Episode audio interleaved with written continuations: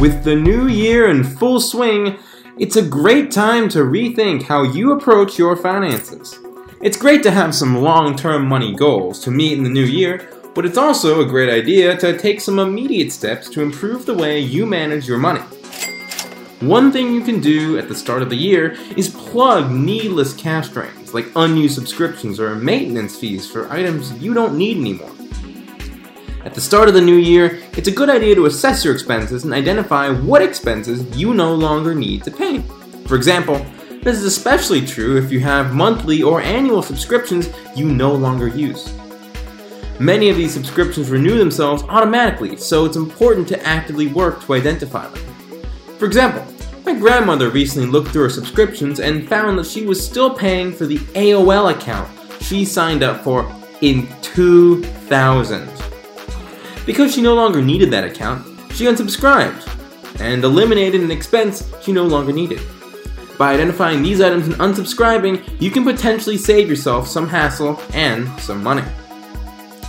Another great thing to consider doing at the start of the year is automating your bill payments. When you miss a bill due date, you are assessed a late fee that you'll have to pay in addition to your regular bill. Late or missed payments can also lower your credit score. In other words, you'll want to avoid missing your due dates, but of course, life happens and things get extra busy or stressful, and it's easy for the days and weeks to escape you. Automating your bill payments helps take the guesswork out of remembering to check your calendar for bill due dates. The money will be withdrawn from your account, as scheduled, to pay your bill on time so you don't even have to worry about late fees. However, it's important that you don't set all your bills to be auto paid. Some bills, like your credit card bill, are best to be manually reviewed and paid by you.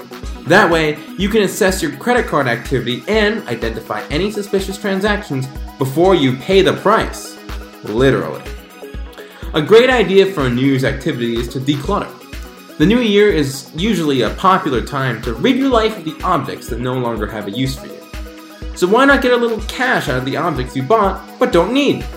Services like eBay, Facebook Marketplace, and Craigslist are all potential for offloading items you don't need, and maybe making a little money too. Plus, you'll be able to upcycle the items you don't use to other people who want to use or need them. Perhaps your bank account will thank you. Follow these simple tips to start your new year on the right financial foot. See you next episode! Thanks for listening. Do you have a question you're curious about or a topic you're really interested in? If you have any questions or topics you'd like to have in the podcast, please email us at moneyedpodcast at gmail.com. Check out Money Ed on SoundCloud, Google Play, Spotify, Amazon Music, and Apple Podcasts, and leave a review if you enjoy. Be sure to follow Money Ed on Twitter at, at ed underscore podcast so you'll never miss an episode.